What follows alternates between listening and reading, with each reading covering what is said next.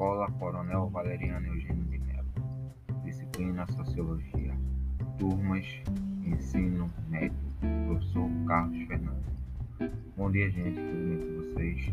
Gente, eu estou gravando essa audioaula aqui é para explicar um pouquinho do assunto da, assunto da atividade 3, que, to que toca sobre o que é o trabalho, o que é mercado de trabalho e como isso também tem a ver com a gente, como isso afeta o nosso dia a dia, tá?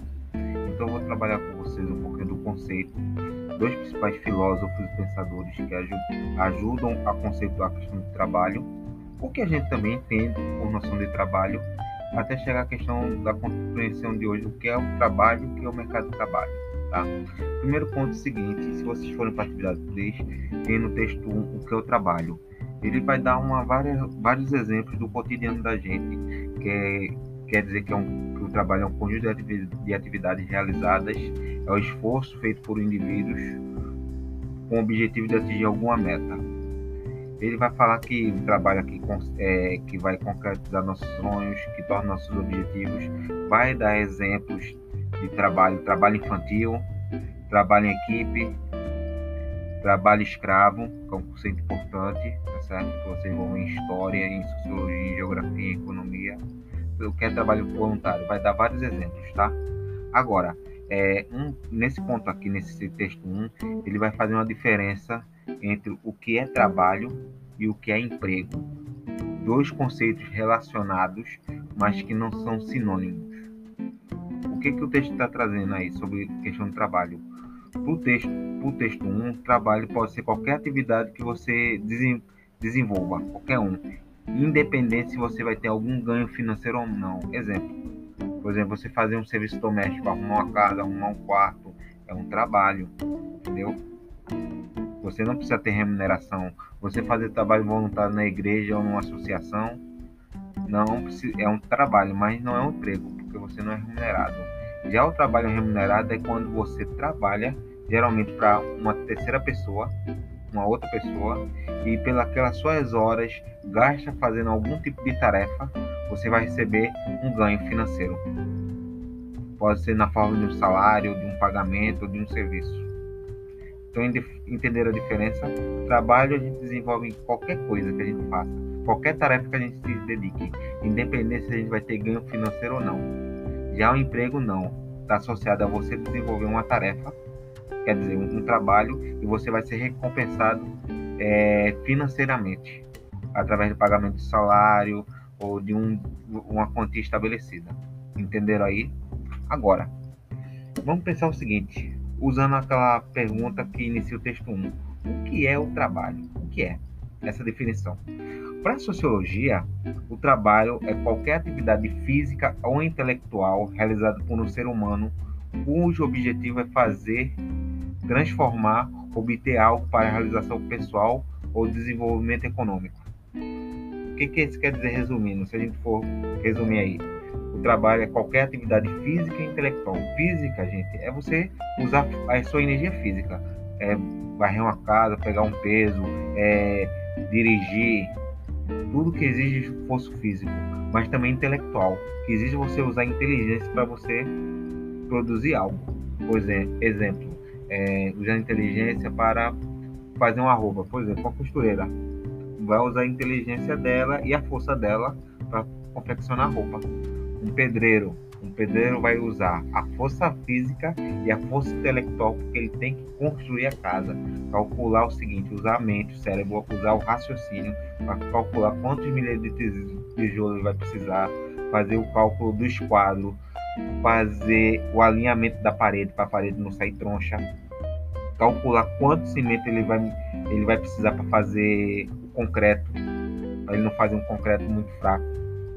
Tá entendendo? Isso é um trabalho intelectual. Vou dar um exemplo melhor de trabalho intelectual. O que, que vocês estão fazendo agora? Vocês estão gastando um pouco do seu tempo, uma manhã, para escutar esse meu áudio aqui. Isso é um trabalho intelectual, porque vocês estão aprendendo. Quando vocês vão para uma faculdade ou para um curso técnico, aquelas 4, 6 horas que vocês ficam na sala de aula, juntando mais outras horas que você fica em casa estudando, é um trabalho intelectual porque vocês estão realizando uma tarefa. Se a gente puder pensar um conceito simples para trabalho para entender, é o que? É qualquer atividade física ou intelectual que você realiza uma tarefa. Uma tarefa que tem importância fundamental para a vida da gente. Aí entra outra coisa, gente. O trabalho é uma coisa também humana. O homem produz o trabalho para atender suas necessidades. Entendido isso aí? Isso é, isso é importante vocês entenderem o que é o trabalho para a sociologia. Então, tudo que o homem faz é trabalho. Tudo que a gente desenvolve. É intelectual, é físico, o que a gente está produzindo ou transformando. Tá? Agora, de onde vem essa palavra dessa origem de trabalho? Uma palavra de origem romana, do antigo latim. O latim fala do romano, lá para o século 3, é, lá pro século 3 a.C., entendeu? Vem de uma palavra, vem do latim chamado tripalium. Tripalium, gente, era um tipo de instrumento feito de madeira, que era feito com três varas de madeira. A primeira vara era, era encravada no solo, como uma estaca, e depois ela era cruzada por outras duas estacas em forma de X. E o tripalho era um instrumento muito usado para construção, para várias atividades, mas principalmente para agricultura. Por exemplo, o pessoal que fazia é, é, debulhava, debulhava não, que isso é comida, mas o pessoal que trabalhava com é, o trigo para poder tirar as sementes de trigo do, dos ramos, eles usavam esse instrumento tripalho. Então ele era muito usado como instrumento na agricultura, tá certo? Mas também ele era usado como instrumento de tortura. Por exemplo, quando tinha um escravo que era desobediente ou é, preguiçoso, a punição que o senhor romano dava a esse escravo era deixar ele amarrado no tripalium durante o dia todo. Então era um instrumento de castigo. Então é isso que também tem essa associação do trabalho com o castigo físico como punição. Isso a gente também vai encontrar uma referência a isso na Bíblia, no Gênesis, quando isso aí não vou entrar em detalhes não. Quando é, Adão e Eva saíram do, paraíso, a punição que foi dada a eles foi o seguinte, que eles viveriam, do, se alimentariam, viveriam do próprio suor. Em outras palavras, viveriam do próprio trabalho. Então, saindo do paraíso, acaba aquela, aquela prosperidade, aquela abundância, e agora é, Adão e Eva e seus descendentes vão viver do suor do seu trabalho para poder sobreviver. Claro, gente, que isso é uma alegoria falando da necessidade do trabalho para um homem sobreviver, para a humanidade sobreviver. Estão entendendo? A gente pode relacionar com trabalho com filosofia, com, com é, teologia. Existe essa relação. Tá? Agora, quais são os autores que eu vou trazer aqui que vão dar uma definição sobre trabalho, tá? Um viveu no século XVII, que é um dos precursores do iluminismo, John Locke, e o outro que eu vou trazer aqui é Karl Marx, que no século XIX vai, formu vai formular também sua, o seu entendimento de, é, do conceito de trabalho. Agora eu vou para John Locke. John Locke foi um filósofo inglês, um dos mais importantes, que deu a base também do pensamento liberal ele também é um dos homens, dos intelectuais que está também dentro do pensamento. Ele não viveu no século XVIII, John Locke viveu na Inglaterra no século XVII. Mas as ideias dele foram fundamentais para o iluminismo, para o liberalismo e para o capitalismo. Por quê? Ele vai associar o trabalho ao direito de propriedade privada. Que ele, ele, ele vai escrever outros livros tratados sobre economia, sobre política, mas o principal tratado dele foi o seguinte: estabelecer a relação entre propriedade privada e o trabalho. Por quê? Nas observações de John Locke, ele vai ver que o direito à propriedade apresenta é, que ele propôs, né? Onde ele vai ver o seguinte: quando o homem transforma a natureza, ele transforma por meio do seu trabalho.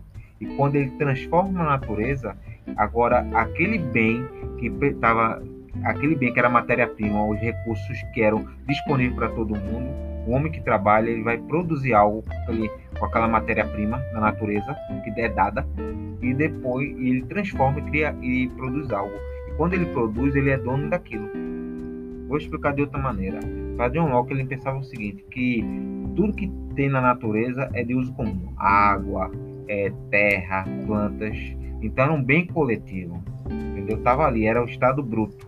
Mas quando o homem pega aquele, aquela matéria matéria-prima da natureza no estado bruto e transforma, ele vai transformar em um produto. E essa transformação daquele produto é modificar a natureza. O homem transforma matéria-prima em um produto. Isso é modificação da natureza. Isso só vem por meio do trabalho. E quando o homem, para John Locke, transforma a natureza, modifica a natureza pelo meio do seu trabalho, os frutos desse trabalho ele pode se apropriar.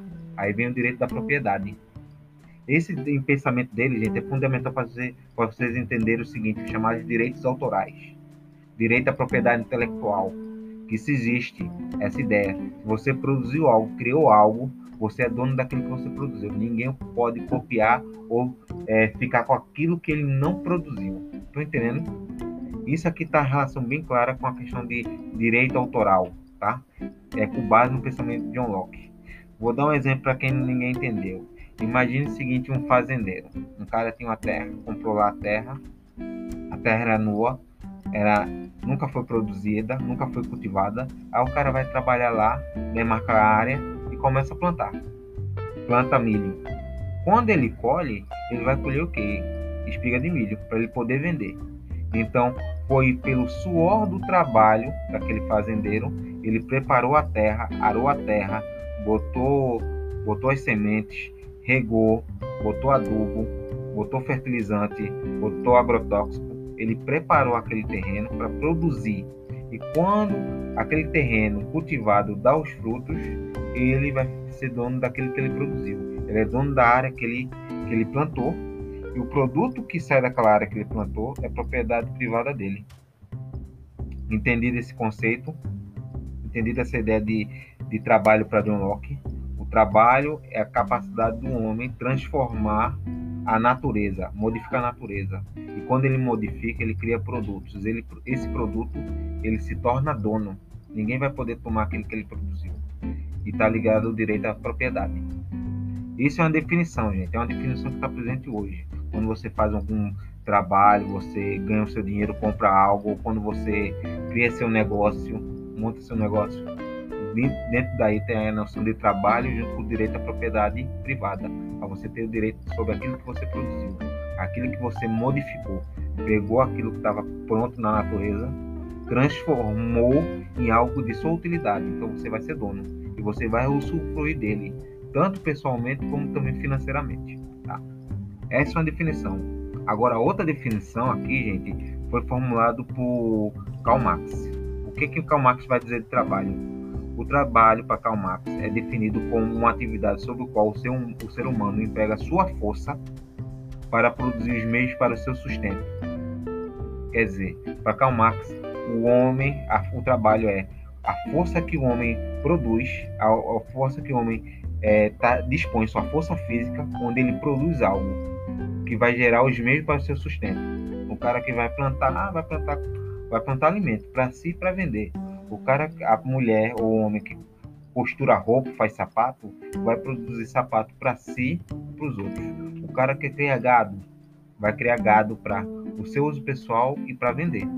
Então, para Karl Marx, o trabalho é isso, é a força que o homem emprega para produzir aquilo que ele precisa sobreviver. Então, ele vai ver aqui uma relação econômica também. Então, isso aqui que eu vou parar para vocês entenderem, esse pensamento de Karl Marx é fundamental para entender o seguinte: a origem do capitalismo. Tanto que Karl Marx, aí eu vou pedir que vocês vejam o, é, é, o texto 2, conceito de trabalho, que vocês vão ver como Karl Marx vai trabalhar. O texto vai explicar um pouco como Karl Marx concebe essa ideia de trabalho. E é assim, gente. Ele vai, perceber, ele vai viver bem na época onde o capitalismo na Inglaterra e na Alemanha estava se consolidando. Ele vai perceber que nessa transformação essa implantação do capitalismo, houve uma mudança na força de trabalho, na relação do homem com o trabalho. Ele vai perceber o seguinte: antes da Revolução Industrial, antes da instituição do capitalismo, então a força de trabalho, que era no período pré-capitalista, ela tinha outro intuito. Por exemplo, antes da Revolução Industrial, antes das relações de trabalho produzidas pelo capitalismo na Revolução Industrial do século XVIII, o homem era dono do seu próprio trabalho. Isso vamos botar aí na Idade Média, século XVI, século XVII, ou até antes. O homem era dono da sua força de trabalho. Então, era um algo, um bem tão valioso que o homem não poderia alienar. Quer dizer o seguinte, ele não poderia passar aquilo para terceiros. Porque no período pré-capitalista, o trabalhador, seja o artesão, seja o agricultor, seja o camponês, ele era dono da sua força de trabalho.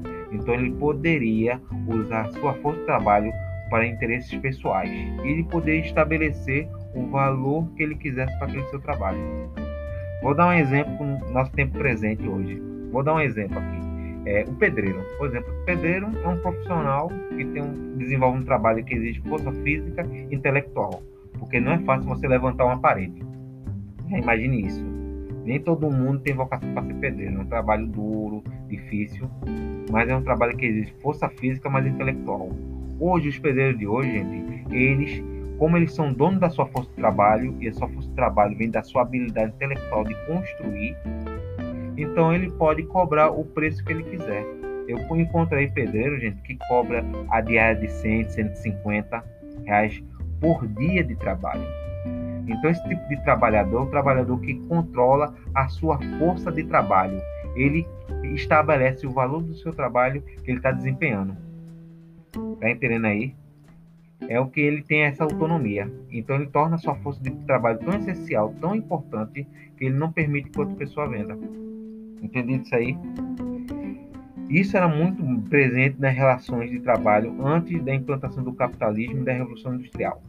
Karl Marx vai observar isso.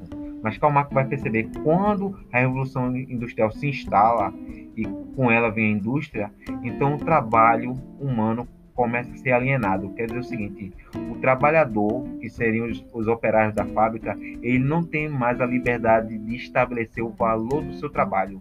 Ele vai vender o seu trabalho, a sua força de trabalho, para o dono da fábrica. E esse vai ter à sua disposição uma mão de obra onde ele pode estabelecer o valor. O valor que ele quer pagar pelas horas de trabalho daquele, daquele indivíduo, homem mulher ou criança que durante a Revolução Industrial, no seu início, crianças eram empregadas trabalhar na fábrica. Trabalhavam a mesma carga horária de um adulto, uma criança, mas recebia metade do valor de um homem saudável. Estou entendendo? Então, com a Revolução Industrial, o trabalho começa a sofrer uma alienação. Quer dizer o quê? O trabalhador perde o controle sobre a sua força de trabalho, porque agora o trabalhador venderia a sua força de trabalho para o dono da fábrica. E esse poderia usar aquela força de trabalho ao seu bel prazer e ia pagar por ele um valor estabelecido, geralmente um valor bem inferior. Então, com o capitalismo, gente, com a Revolução Industrial, o trabalho se torna uma mercadoria, um produto, onde quem compra vai estabelecer o seu uso e o seu valor. Isso vocês vão, isso para quem é terceiro ano, estudou o ano passado, vai estudar esse ano em História, Sociologia, que tem segundo ano vai estudar sobre a Revolução Industrial. Porque com a Revolução Industrial, o surgimento das fábricas, elas empregavam uma grande quantidade de pessoas, principalmente gente de origem camponesa, que não perdeu terra no campo e foram trabalhar nas cidades. E, e tinha aquela lógica da oferta e da procura. Tinha muita gente desempregada querendo trabalhar nas fábricas. Então, o dono da fábrica, vendo que tinha um excesso de mão de obra, então ele vai poder pagar um valor menor e vai estabelecer o preço para aquele trabalho. Essa que o capitalismo trouxe, gente, é uma coisa que estabeleceu hoje. O capitalismo hoje, seja no século XVIII, XIX, XX, torna o trabalho humano, a força de trabalho humana, como uma mercadoria onde você estabelece um valor X. E esse trabalhador, né, atual, no, no capitalismo atual, ele não estabelece o valor do seu trabalho. Quem estabelece é o dono, é o empregador. Agora, claro, a gente tem hoje a questão do salário mínimo. Quer dizer o seguinte, o salário mínimo que deve ser pago para os trabalhadores. Isso quer dizer o quê? Que no passado, o patrão podia pagar qualquer valor. Chega o século XX se estabeleceu um mínimo que tem que ser pago. E um patrão pode pagar um mínimo daquele, daquela quantia. Tá entendendo?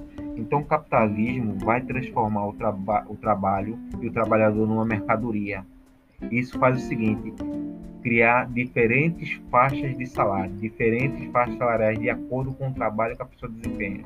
Por exemplo, trabalhos mais braçais, que não exigem muito conhecimento intelectual, não existe uma preparação intelectual grande, Então, a, a tendência é o quê? Salários menores. Quanto menos qualificado for a mão de obra, menos qualificado for o trabalhador, então ele vai desenvolver um trabalho mais braçal. Então ele vai receber um valor, um valor chegando beirando ao mínimo.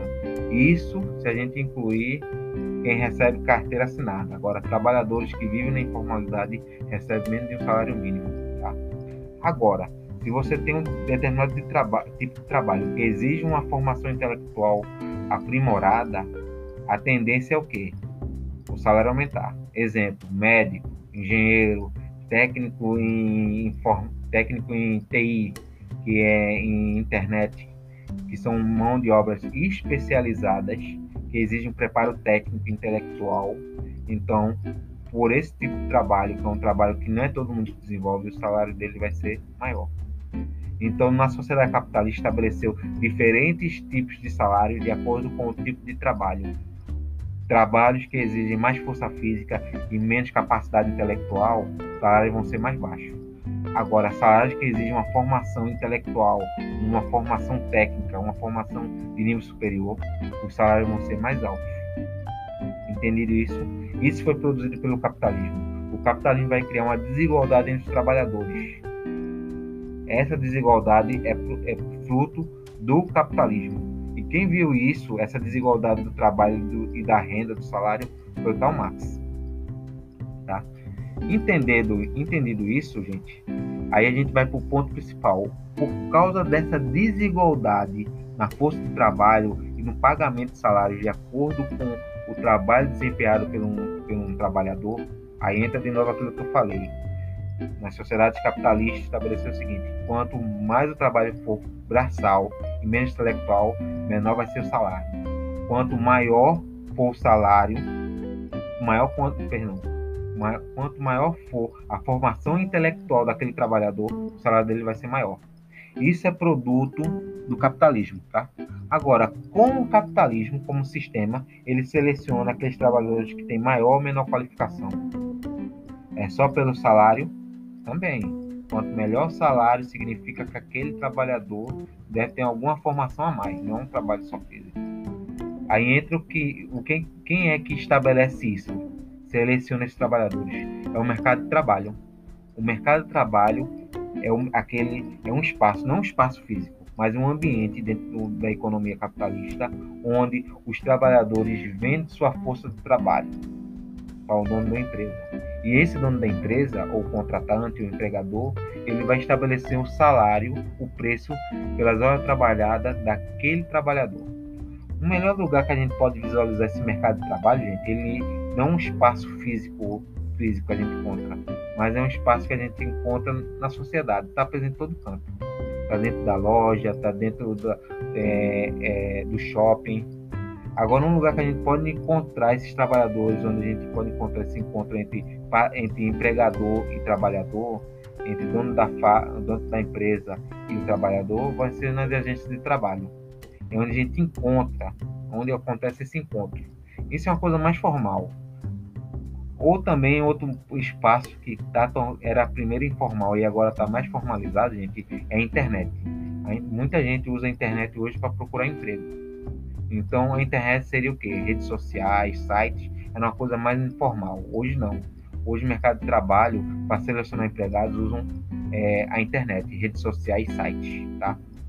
Então o mercado de trabalho nunca é um espaço físico, mas é um local, um espaço não físico, mas um espaço onde existe esse encontro entre empregador e empregado, onde é escolhido os trabalhadores, tá? E dentro desse mercado de trabalho, essa escolha é baseada na lei da oferta e da procura. Exemplo: se o empregador quiser muitos empregados para trabalhar na construção civil, ele vai até no mercado especializado, uma agência de trabalho na internet, selecionar empregados vai dizer o seguinte: precisa de empregado para construção civil, para trabalhar durante dois anos, carteira assinada, salário, um salário mínimo mais passagem e, e ticket de alimentação. Ele vai oferecer isso no mercado, vai oferecer na internet, em rede social. Então, aqueles trabalhadores que tiverem com aquela qualificação para desenvolver aquele trabalho na construção civil vão lá e vão vender. É isso, a lógica é bem simples, né? Já se tem um empregador que é o seguinte, eu quero um médico. Hoje na pandemia estou precisando muito. Estou precisando de médicos e enfermeira. Vou pagar dois mil reais para enfermeira e cinco mil para médico. Aí ele vai dizer lá o empregador as exigências para aquele cargo. Então aquele médico ou enfermeira que se ajustar aquelas exigências e querer receber aquele salário, vai se inscrever e vai ser selecionado. Tá entendendo? O mercado de trabalho estabelece isso. É a lei da oferta e da procura. Se tem muito trabalhador querendo aquele emprego, que só tem uma vaga, aquele o empregador vai poder é, vai ter empregado suficiente para que ele quer. Ele vai ter vai ter gente que vai sobrar que ele não vai empregar e ele vai poder pagar um, um salário até menor. Já se tem outra situação onde o empregador está precisando de um tipo de trabalhador que é altamente especializado, que não é fácil de encontrar, então ele vai pagar um salário mais alto para ver se atrai aquele empregado. Por exemplo, um técnico de informática, um técnico de TI, de internet, que faz instalação, é, agora deixa eu lembrar a palavra, me lembrei, engenheiro de telecomunicações. É um tipo de profissional que a gente não encontra fácil e muitas empresas precisam. Então, quando a empresa está precisando de um técnico de telecomunicações, vai pagar um salário altíssimo para ele, para poder atrair o quê? Os melhores. Então, quando a empresa tenta pagar um salário mais alto para um determinado funcionário, significa que ele, aquele funcionário desenvolve um trabalho tão fundamental, tão fundamental, e é tão raro encontrar no mercado de trabalho, que para esse empregador poder atrair o melhor, ou os melhores, ele tem que garantir um salário mais alto. Estão entendendo aí? Então, o mercado, gente, vai estabelecer o seguinte: vai criar essa desigualdade e vai selecionar qual tipo de empregado, qual função que ele vai ter e o salário. Entendido isso? Então aí do mercado de trabalho a gente percebe que ele desenvolve em três áreas, tá certo? No setor primário, que é na área da agricultura, principalmente da agricultura e mineração. E hoje, gente, o setor primário está empregando muita gente que tem conhecimento informático. Por exemplo, hoje a agricultura que usa tecnologia do agronegócio, ele precisa não apenas de um do antigo boia fria, ele vai precisar de o quê? De uma pessoa que tem formação técnica, que saiba comandar um trator, saiba utilizar drones, porque hoje a agricultura está usando tecnologia. Então hoje a agricultura está querendo também gente especializada. Não é só trabalho braçal não. Está precisando o quê? De engenheiro agronômico, está precisando de zootecnista, está precisando de é, gente que conhece técnicas agrícolas. Hoje a agricultura, o setor primário, está usando tecnologia. Contudo, a gente ainda encontra na agricultura trabalho braçal, que se paga pouco, tá? Já o setor secundário, gente, é, é o setor de indústria, construção de civil e indústria, que é outro setor que emprega, que precisa de uma mão qualificada, tá? Formação técnica, por exemplo, é, engenheiro, arquiteto, é, pedreiro também. Então, o setor secundário, secundário precisa de uma certa qualificação, tá? Já o setor terciário é o setor de comércio. Esse setor, gente, emprega com mão de obra que tem, que tem que ter um mínimo de qualificação. No caso seguinte, no setor do comércio, que é o setor terciário, um vendedor, ele tem que entender hoje o seguinte, tem que ter ensino, funda ensino médio completo, não exige mais o fundamental, ensino médio completo, tem que ter algum curso técnico, pelo menos um curso de formação de vendas ou curso de telemarketing. Então, o setor terciário precisa de uma qualificação mínima mas é uma qualificação padronizada. Mas nesse setor terciário, gente, ele vai precisar também de mão de obra extremamente qualificada. Por exemplo, na área de tecnologia, na área de ensino, professor, por exemplo, professor se enquadra no setor terciário, que é uma mão de obra que tem uma qualificação. O interessante é que no setor terciário, gente, ele padroniza mais o tipo de trabalhador em diferentes áreas, que é o setor de comércio e serviços. Entendido isso aí, gente, por hoje eu encerro e a gente vê é, na próxima aula a gente tem mais atividades. Bom dia para vocês.